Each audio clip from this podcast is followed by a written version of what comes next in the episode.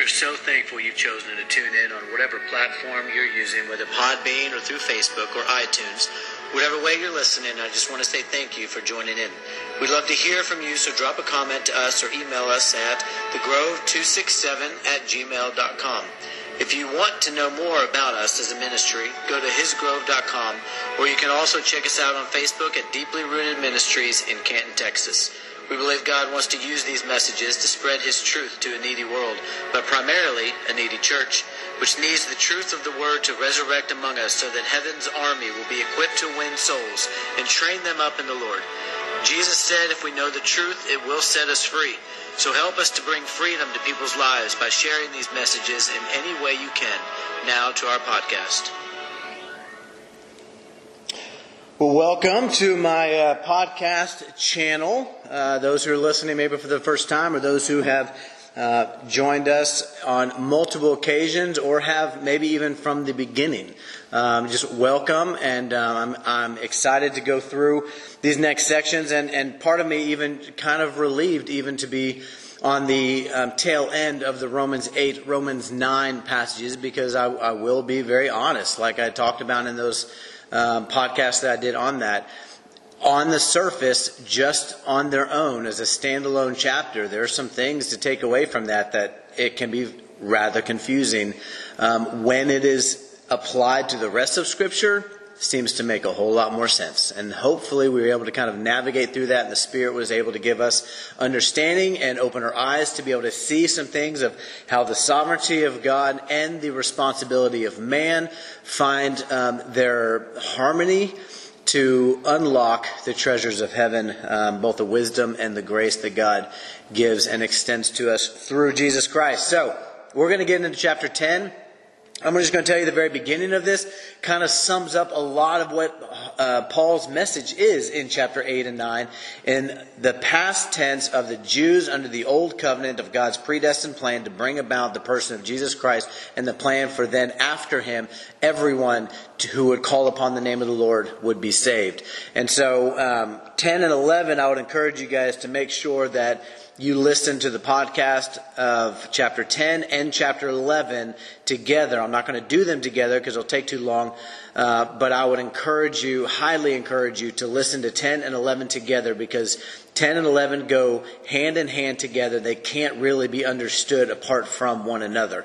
Um, and so we're going to get into this in chapter 10, verse 1. Brothers, my heart's desire and prayer to God for them is that they may be saved.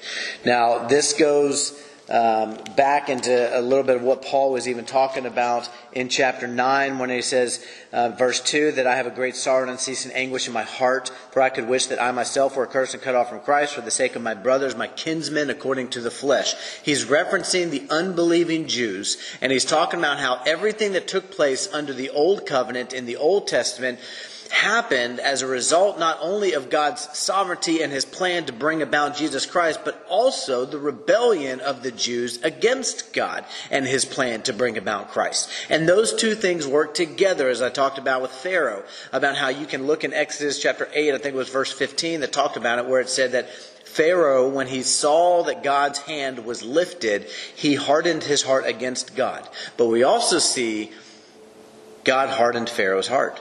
So there's this mutual exchange happening between man and between God that was bringing about the will of God. Um, and the same thing happens for good or bad. It, you could harden your heart against God um, and God bring about bad, or when your will is subjected to the good things that God wants us to do, then it brings about the blessings of God. And God made that even clear in the law and in the New Testament. Um, so, like in John 13, to give an example, um, Jesus is washing the feet of the apostles. And he says in John 13, I think it's somewhere, um, well, it's towards the beginning. I'm going to say it's around 15-ish, somewhere in that in that range. He says, "I have given you an example so that essentially, if you do as I have done unto you, you will be blessed. And then he says, and you will be blessed in your doing. When we do what God wants us to do, God responds. And you can find that concept all throughout Scripture that God, the if and then, is why I titled that previous podcast, If and Then. Draw near to me, I'll draw near to you. If you seek me, you will find me. If you return to me, I will return to you. And so the concept is always the if and then. If we do our part, God will be faithful to uphold his end. And I talked about that a lot in chapter 8 and chapter 9. And it's no different moving forward. He says, My desire, my heart's desire and prayer to God for them is that they may be saved, referencing the Jews who are not in Christ. All right, those who are formerly God's people under the old covenant. Paul says, These are my kinsmen according to the flesh. I love these guys. And I want them to be saved. And I believe God's heart wants them to be saved. And he goes on, he says, For I bear them witness that they have a zeal for God. It's just not according to knowledge. I mean, how many people do you know might have a zeal for God, but it's not according to knowledge? They don't know what they're supposed to be doing. It makes me think of Apollos.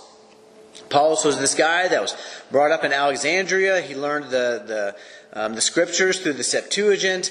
He was a guy that had a very thorough knowledge of the Old Testament, and when he got converted and saved, he began preaching, though all he knew was the Old Testament. And he was preaching fervently, he had a zeal. But then Aquila and Prisca came after one of his times of preaching, and they explained to him more thoroughly the gospel. You see, as a, a, dude who had the zeal, he just didn't have the full knowledge. And God wasn't condemning him because he was out there preaching with zeal and he just didn't have the knowledge. He patiently brought people into his life to help bring him unto the fullness of that knowledge so that zeal could be coupled with knowledge. But right now, these Jews, they have a zeal for God, but they are not saved. You think about it with Cornelius. Cornelius had a zeal for God but he wasn't saved. Lydia, the seller of purple goods, had a zeal for God, but she wasn't saved. People can be out there and they can have a zeal for God and not be saved because there's only one way to the Father, and that is through the person of Jesus Christ. These Jews are not saved, and Paul understands that, and he says, But I want them to be. My heart's desires for them to be saved, but right now I know that if they were to die today, they would be condemned to an eternal misery in hell. And I want to change that. Believer, do, do you feel that for people that you know are not saved? Do you and I weep for souls? It seems that Paul did. He says, For being ignorant of the righteousness of God and seeking to establish their own, meaning that they would become the self righteous, they did not submit to God's righteousness because now his righteousness has been um, offered and made available apart from the law of Moses through faith in Jesus Christ. It's no longer about finding a righteous standard, a righteous requirement of the law. It talks about, as we're about to read in verse 4, that, oh, or let me just read it. For Christ is the end of the law for righteousness to everyone who believes. It is no longer the righteous standard. It is no longer the standard by which we live by. It is no longer that which governs us, as I've talked about at length in previous podcasts throughout Romans, that I am no longer under the law of Moses. It is no longer my master, as Galatians 3 says, no longer my guardian or my school teacher, because now faith in Christ has come and I belong to another. So I have died to that which held me captive so that I may belong to another. If you have not died to the law of Moses, understanding that it is no longer the righteous requirement of God because it has been fulfilled in the person of Jesus Christ, then you might not even belong to Jesus because it says that I have died to that which held me captive, referencing the law of Moses, in order or so that I may belong to another. And so the premise that is um, being given and being extended right here to us is that we have got to make sure that our relationship to the law of Moses has changed when we come into Jesus Christ. If that has not changed, then there is a very high chance that you do not belong to him. Because that's what Scripture teaches. So he says, Christ is the end of the law. You are not going to get your righteous standing before God by your works of the law of Moses. I, I don't care if it's the Ten Commandments. Go read 2 Corinthians chapter 3 because that is specifically about the Ten Commandments. It's the ministry of death carved in letters on stone. What was that? That was the Ten Commandments. It says that which once had glory has come to have no glory at all because of the glory that surpasses it. This is what Paul's trying to state here. He says, look, they have a zeal for God. They want to go and they want to keep the law that was given by Moses. They want to keep those things and they have a zeal for it, but they don't understand. This is why Romans 14, in the very beginning, Paul talks about. We'll get to it in a little bit. He says, look, don't argue with people who are weak in faith. The weak person abstains from the foods that, as 1 Timothy 4 says, God created to be received with thanksgiving. Going back into Genesis chapter 7 and 8, whenever they get off the ark, he tells Noah, he says, Look, everything that moves shall be food for you. I created it to be received with thanksgiving because it is made holy by the word of God and prayer. Meaning that the word of God that was then put on the cross has now made it all holy. The law of Moses does not bind you to unclean and clean foods. However, he says don't argue with the person who doesn't have the knowledge of that. They're weak in faith. They don't have the understanding. So you know what Paul says in 1 Corinthians 6 and 8? If, if eating meat causes my brother to stumble, even though I might have the knowledge to know that I have been freed from the laws under the law of Moses, I'll never eat meat if it makes my brother stumble because then I'm in sin. If giving this podcast to you right now, you have this conviction that you can't eat bacon and pork, I'm not bringing condemnation against you one way or the other. What I'm simply do is I, doing is identifying the text to say that your zeal for God and your wanting to obey Him needs to be coupled with the knowledge of Christ and what He has accomplished on that cross. If you want to keep the feast, man, keep the feast if you're doing it in honor of Christ. Because you see that those pointed to Him. If you're not wanting to eat certain foods because it's honoring the Lord, then don't eat certain foods. I, I, don't care one way or the other. If you want to keep the Sabbath on a Friday night to Saturday night, then keep the Sabbath. I don't care. But I will tell you that the one who has the knowledge of what Christ has accomplished counts every day as holy because he is my Sabbath. He is the rest for my soul, and not just my body, but for my soul. And that was not my intent to get into all that, but I think the Lord had other purpose. So whatever that's worth to you, hopefully that you take that, you study that out, and you seek the Lord on that for your own benefit. He goes on in verse 5 For Moses writes about the righteousness that is based on the law. Very, very careful to pay attention to this. For Moses writes about the righteousness that is based on the law, that the person who does the commandments shall live by them, meaning that they shall have their life and their being through their observance and obedience to the law of Moses. You have to do the law of Moses in order to find the life of God. But that's no longer the case because he goes on and he talks about it. But so he's contracting, or he's eh, contracting might not be the right word. He's um, pitting two things against each other here. He says, on one hand, here's how it was under the old. But I'm about to show you what it is under the new. And it's not even the word of God under the law of Moses that we have to adhere to. It's the word of faith through the person of Jesus Christ that we adhere to. It's the law of Christ or the law of liberty that we have been given. No longer the law of Moses. I'd encourage you to go listen to my Galatians podcast specifically the ones over three, four, five. And you could go listen to the Romans 7 podcast. I talked about it briefly in that. But you could go listen to my Hebrews 7, 8, 9, and 10 podcast, my Ephesians 2 podcast. They're all over the place because this principle is all over the place. It's something that needs to be understood in the body of Christ today because I'm going to tell you there's a lot of people who are going back to the Old Testament law of Moses and they are having a zeal for God but not according to knowledge. So he goes on in verse 6. But the righteousness based on faith says, Do not say in your heart, Who will ascend into heaven, that is to bring Christ down, or who will descend into the abyss, that is to bring Christ up from the dead. So he's relating this righteousness based on faith on the person of Jesus Christ. And he says a very important thing here. In, in, my estimation, as I'm looking at this passage and trying to perceive into it what Paul's intent in trying to write it, I think it goes back to the very beginning of chapter 9 as I read earlier, and how it starts in chapter 10, verse 1. My heart's desire is for them to be saved, the unbelieving Jews. Now, in the Old Testament, the Jews were God's people, the Gentiles were not. But now in Christ, we don't get to say that the Jews are better the, or the Gentiles are better. I believe that's what he's saying. It's not up for me to decide who gets to go to heaven, who doesn't. You're a Jew, you get to go. You're a Gentile, sorry, you don't. I think Peter learned his lesson, right? Whenever Paul rebuked him in the presence of all, an elder unto an elder, and he said, Hey, you know what, dude? You're jacking up. You are actually standing condemned. Because you want to live like a Christian apart from some of these things. But then, whenever the Gentiles came in, you started showing partiality to the Jews. And he says, You're in sin, dude.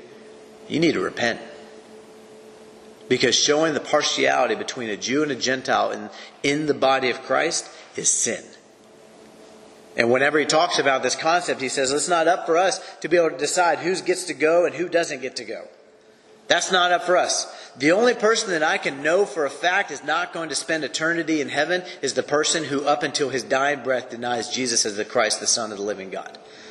That's the only person that I can know. Past that, if somebody does claim that, I don't necessarily know if it's genuine or not because what does Matthew 7 talk about, 20 through 21? Many are going to come to me on that last day and they're going to do many mighty works, even in my name. And they're going to say, Lord, Lord. And he says, Depart from me, I never knew you. I don't get to determine who gets to go and who doesn't. That is in God's court, not mine. And most certainly, I don't get to forbid somebody from getting to go simply because the basis of their ancestry of being a Gentile. That is not what the word of faith that we proclaim in Christ demands. And this is what he goes on to say. He says, But what does it say? The word is near you, in your mouth and in your heart. That is the word of faith that we proclaim, not the word of the law of Moses. It's the word of faith. It's that which is unending, as Peter talks about it. He says the grass withers and, and, and, the, the flower fades, but the word of God remains forever. And then he clarifies that it's not the word of Moses, it's the word of Christ. That remains forever. And I'll tell you, the law of Moses isn't. It doesn't. And it hasn't. For those who come into Christ, they find the work complete. To where that righteous requirement of the law has now been fulfilled in Jesus Christ. And when I come into Him, the righteous requirement of the law has been fulfilled in me. And now I no longer walk by that which was, I walk in that which is, and that is through the Spirit of God that He has given to me to live out this law of Christ, to love His body as He has loved me.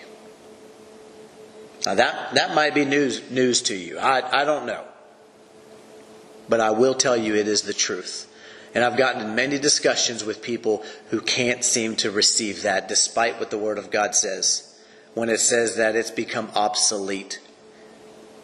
When it says that he abolished the law of commandments expressed through ordinances, which is not referencing the Talmud, it is referencing the law of Moses.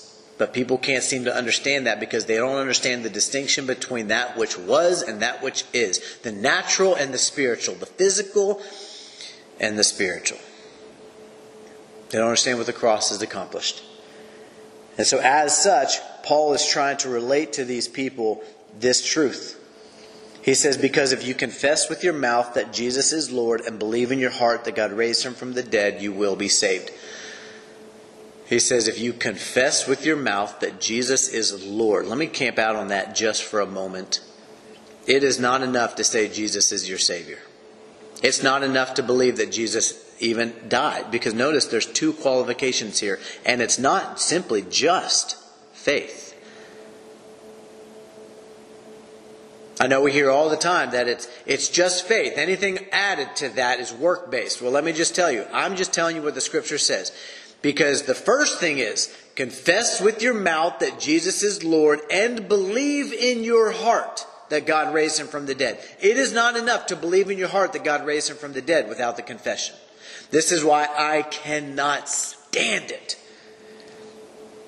When people give a so called altar call and they say, every head bowed, every eye closed, go ahead. If you want to receive Jesus, if you believe on Him today, just go ahead and slip your hand up. Nobody's looking. Nobody's looking. Just slip your hand up.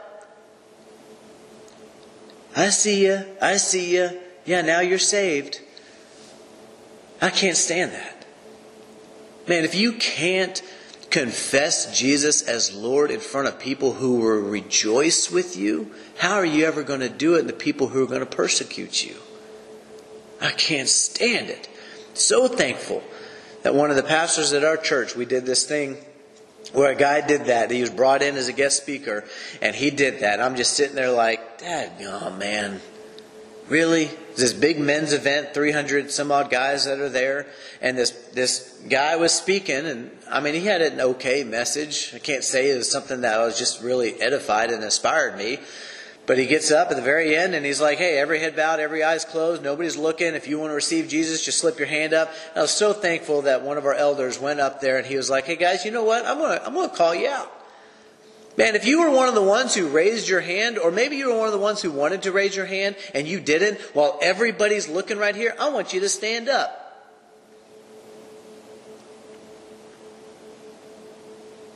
That's a man who understands the cost. Because if you believe in your heart that, that God raised Jesus from the dead, that he is the Christ, the Son of the living God, that death cannot hold him, and you confess it with your mouth, and you hold, this is a part of it too, and you hold that confession to the end, you will be saved. So that confession initially brings you in. Holding that confession keeps you in. And you're like, well, uh, nobody's ever told me that before. And you know what Paul says in 2 Timothy um, when he's writing to Timothy? It's just Paul and Timothy, his true child in the faith. He says, if we deny him, Timmy, he will deny us. If I don't hold my confession until the end, then when I stand before him, he won't say, Depart from me, I never knew you. He'll say what he says to the goats in Matthew 25 I don't know where you're coming from. I don't know you.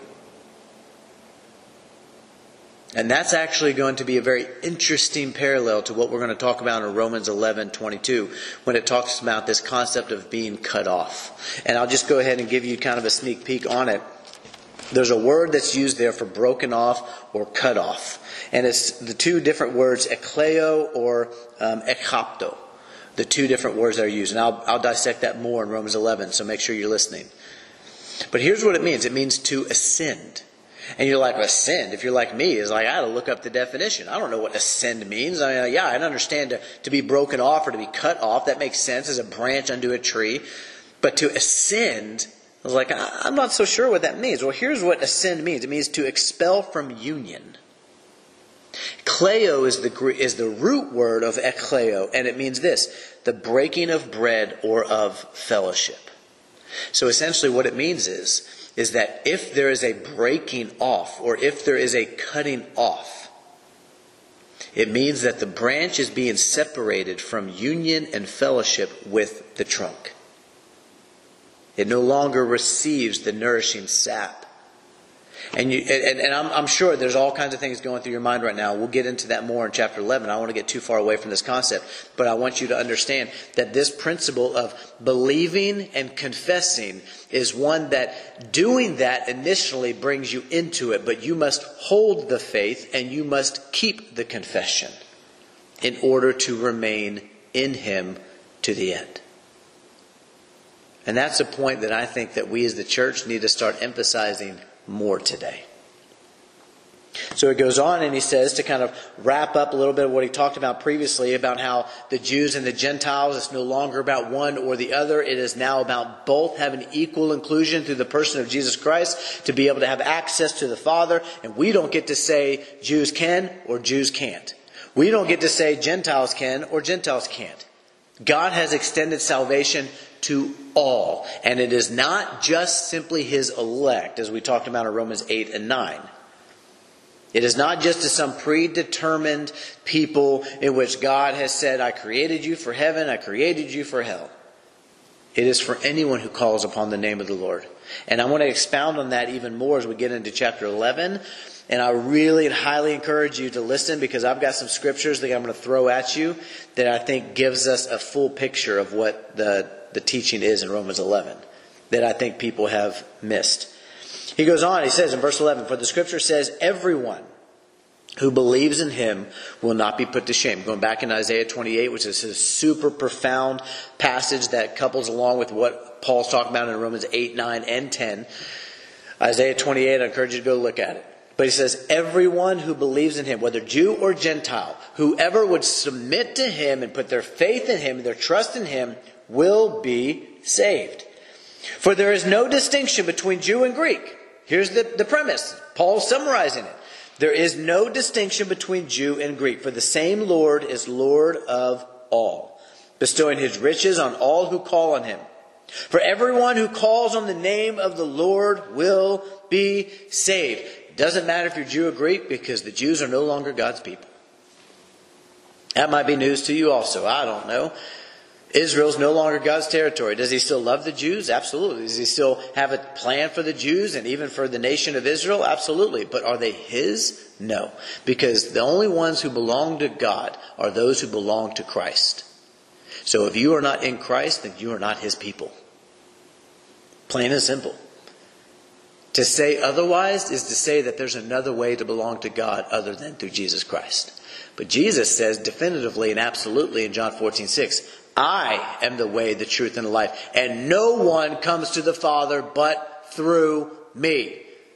If you are saying that Jesus or that somebody can belong to God outside of being in Christ, then not only are you a liar, but that would be borderline heresy, if not heresy. Because Jesus says distinctly and absolutely, no one comes to the Father but through me. So the Jews are no longer God's people. They had their chance, but as Luke 13, as I talked about in the previous podcast, Luke 13, 34 through 35 says, they have been forsaken. And that's going to seem contradictory to what he talks about in Romans 11, verse 1, but I'm going to explain that. The premise is, is that under the old covenant, the Jews' ancestry and lineage of being God's people, his chosen race, his elect, if you will, the choicest, is no more. Now it's anyone who calls in the name of Christ will be saved. He says, How then will they call on him in whom they have not believed? How are they to believe in him of whom they have never heard? And how are they to hear without someone preaching? Now I think this is fascinating on the heels of Romans 8 9. Because Paul's asking a question that seemingly, if I'm a Calvinist, he's already answered in Romans 8 9. It doesn't matter if anyone's preaching this.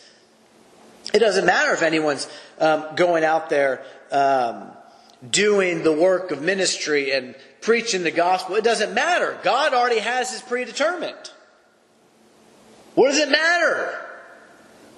He seemingly has already answered that. So why would he be posing these questions again if a Calvinistic viewpoint was correct?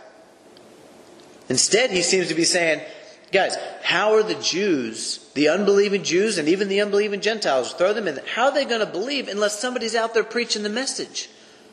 Because it's not just going to be God who draws them. You have a part to play in this too, Christian. It makes absolutely zero sense for Paul to say, you know what, it's just some predetermined elect that God wants them to be saved, and so they're going to get saved despite what you and I do. We can't jack it up.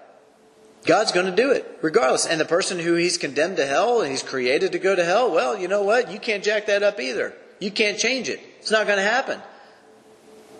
But he seems to say contrary here. It's like, how are they going to believe unless somebody's out there preaching? He goes on, he says, and how are they to preach unless they're sent? As it is written, how beautiful are the feet of those who preach the good news, but they have not all obeyed the gospel. For Isaiah says, Lord, who has believed what he has heard from us? So faith comes from hearing, and hearing through the word of Christ. You see, when a person is going to believe, there is this mutual exchange of God's drawing them through the message that you and I will preach to them. And when there's this submission to that word, there becomes the inclusion in God. But it is a mutual thing. It is not only just God. It is God making his appeal to the world through us, as 2 Corinthians 5 says. God doesn't necessarily need us but he chooses to use us as part of the equation. What I just stated is completely uncalvinistic. And yet, it's written. So you have to be able to determine if you are more so of a Calvinistic trained way of thinking, you have to determine which are you going to listen to. Your comfort and what you've been trained in through the words of man, of a man named John Calvin who lived 400 years ago, or the words of God. in which the words of God have to be congruent with one another in order to ascertain truth. So he says very plainly so faith comes from hearing, and hearing through the word of Christ. He says, But I ask, have they not heard? Indeed, they have. He's talking about the unbelieving Jews, the Israelites. He says, Indeed, they have heard.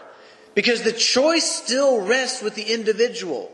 There needs to be the drawing of God. There needs to be the message of man given from God of the word of Christ to man, but man still has a choice. There's still free will involved. He talks about it. He says, have they not heard? And did they have? For their voice has gone out to all the earth and the words to the ends of the earth. But I asked, did Israel not understand? So was it that they just didn't understand what they heard? He says, first, Moses says, I will make you jealous of those who are not a nation. With a foolish nation, I'll make you angry, talking about the Gentiles. Then Isaiah is so bold as to say, I have been found by those who did not seek me. I've shown myself to those who did not ask for me, referencing the Gentiles. The Gentiles, all part of God's plan, the Gentiles are to be included in salvation through Christ in order to make the Jewish people jealous to say, wait a second. That commonwealth and those promises, those used to be ours. And for some, it's going to make them jealous unto anger and resentment and bitterness. And some, it's going to break them unto salvation. A salvation or a, a, a godly sorrow that leads to salvation, as Paul puts it. They're going to realize what they had, and they're going to realize what they let go of. And as Romans 11 23 talks about, God has the power to include them again because he has now offered salvation to Jew and Gentile. His hand is still outstretched to them. But the Gentiles' time has now come in. And God says, just as Paul did, I see how God has the same heart when Paul talked about how he went to the Jews and he got so flustered and frustrated and disappointed and discouraged and angry with them that he's like, fine, I'll take this message to the Gentiles, people who haven't heard of it, because you guys continue to harden your heart against it. So I'm going to take it to the Gentiles. And I think God did the same thing. He got tired of extending his arm to the Gentiles through the old covenant, so he said, fine, I'm going to take my message to the Gentiles and I'm going to give the person of Jesus Christ so that they can come in and receive access unto heaven and to the grace that I'm offering and extending to them. And in my hope, I'm going to try to make the Jews jealous. And yes, I believe that is the hope of God. And you're like, well, you just eliminated his sovereignty. No, I didn't. I think God chooses when he is going to be sovereign over all things and when he doesn't. And I think there's even times in the Old Testament that his lack of sovereignty is expressed. And you're like, well, this sounds like heresy. You're saying that God's not, you know, able to. Yeah, that's exactly what I'm saying because that's what the word says. In Genesis chapter 6, it says that he repented or he regretted that he made man. You answer to me how that is God's full expression of sovereignty. How can God in a full expression of sovereignty in all things, at all times, in all ways, ever repent or regret anything. And you're like, well, that's an isolated case, obviously. Okay, so when Saul was made king by God's hand, it says, I believe in 1 Samuel 15, it's somewhere in that range of 10 through 17, because that's the story of where Saul is, where it says that God regretted or repented that he made Saul king. Answer me that. In no way am I saying that God doesn't have sovereignty. In no way am I saying that God's not omniscient or omnipresent.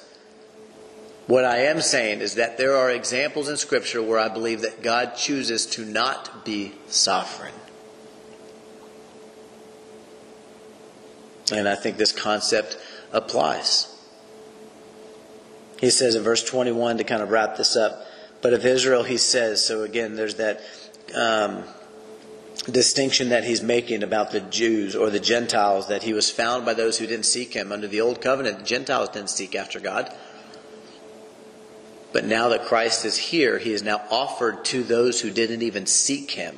He's offered to them salvation, and they found it. And he says, But of Israel, he says, All day long I've held out my hands to disobedient and contrary people. And the extension of that is, But they wouldn't listen. Which is what Luke 13, 34 says. When Jesus says, Jerusalem, Jerusalem, the city that stones the prophets and kills those who are sent to it, how often I would have gathered you as a hen gathers her brood, but you were not willing. So you see all through chapter 10 is Paul's heart for the Jews of saying, I still love these guys and I want them to be saved, but I understand that the only way into salvation is through the word of Christ. And I don't get to determine if a Gentile or a Jew gets to get in because I know God's hand is still extended to both. And that's where Romans 11 picks up. And so, my encouragement in all these things, and what we're talking about in Romans chapter 10, is to understand this. It is the word of Christ that brings a person unto salvation, and it is both the drawing of God and the inclusion of man within that drawing as his hands and his feet. Very clearly in 2 Corinthians 5, he says, God making his appeal to the world through us. And so, We'll pick up chapter 11. I'm hopefully, hopefully going to get that done here in just a second. I'll start it as I kind of read over it and look at it some, um, just kind of seeing what highlighted points I want to make. Um, I'm excited about it, but I'm going to tell you if there are some things in this one that you're like, man, that was some heavy stuff, just wait till chapter 11. Y'all be blessed.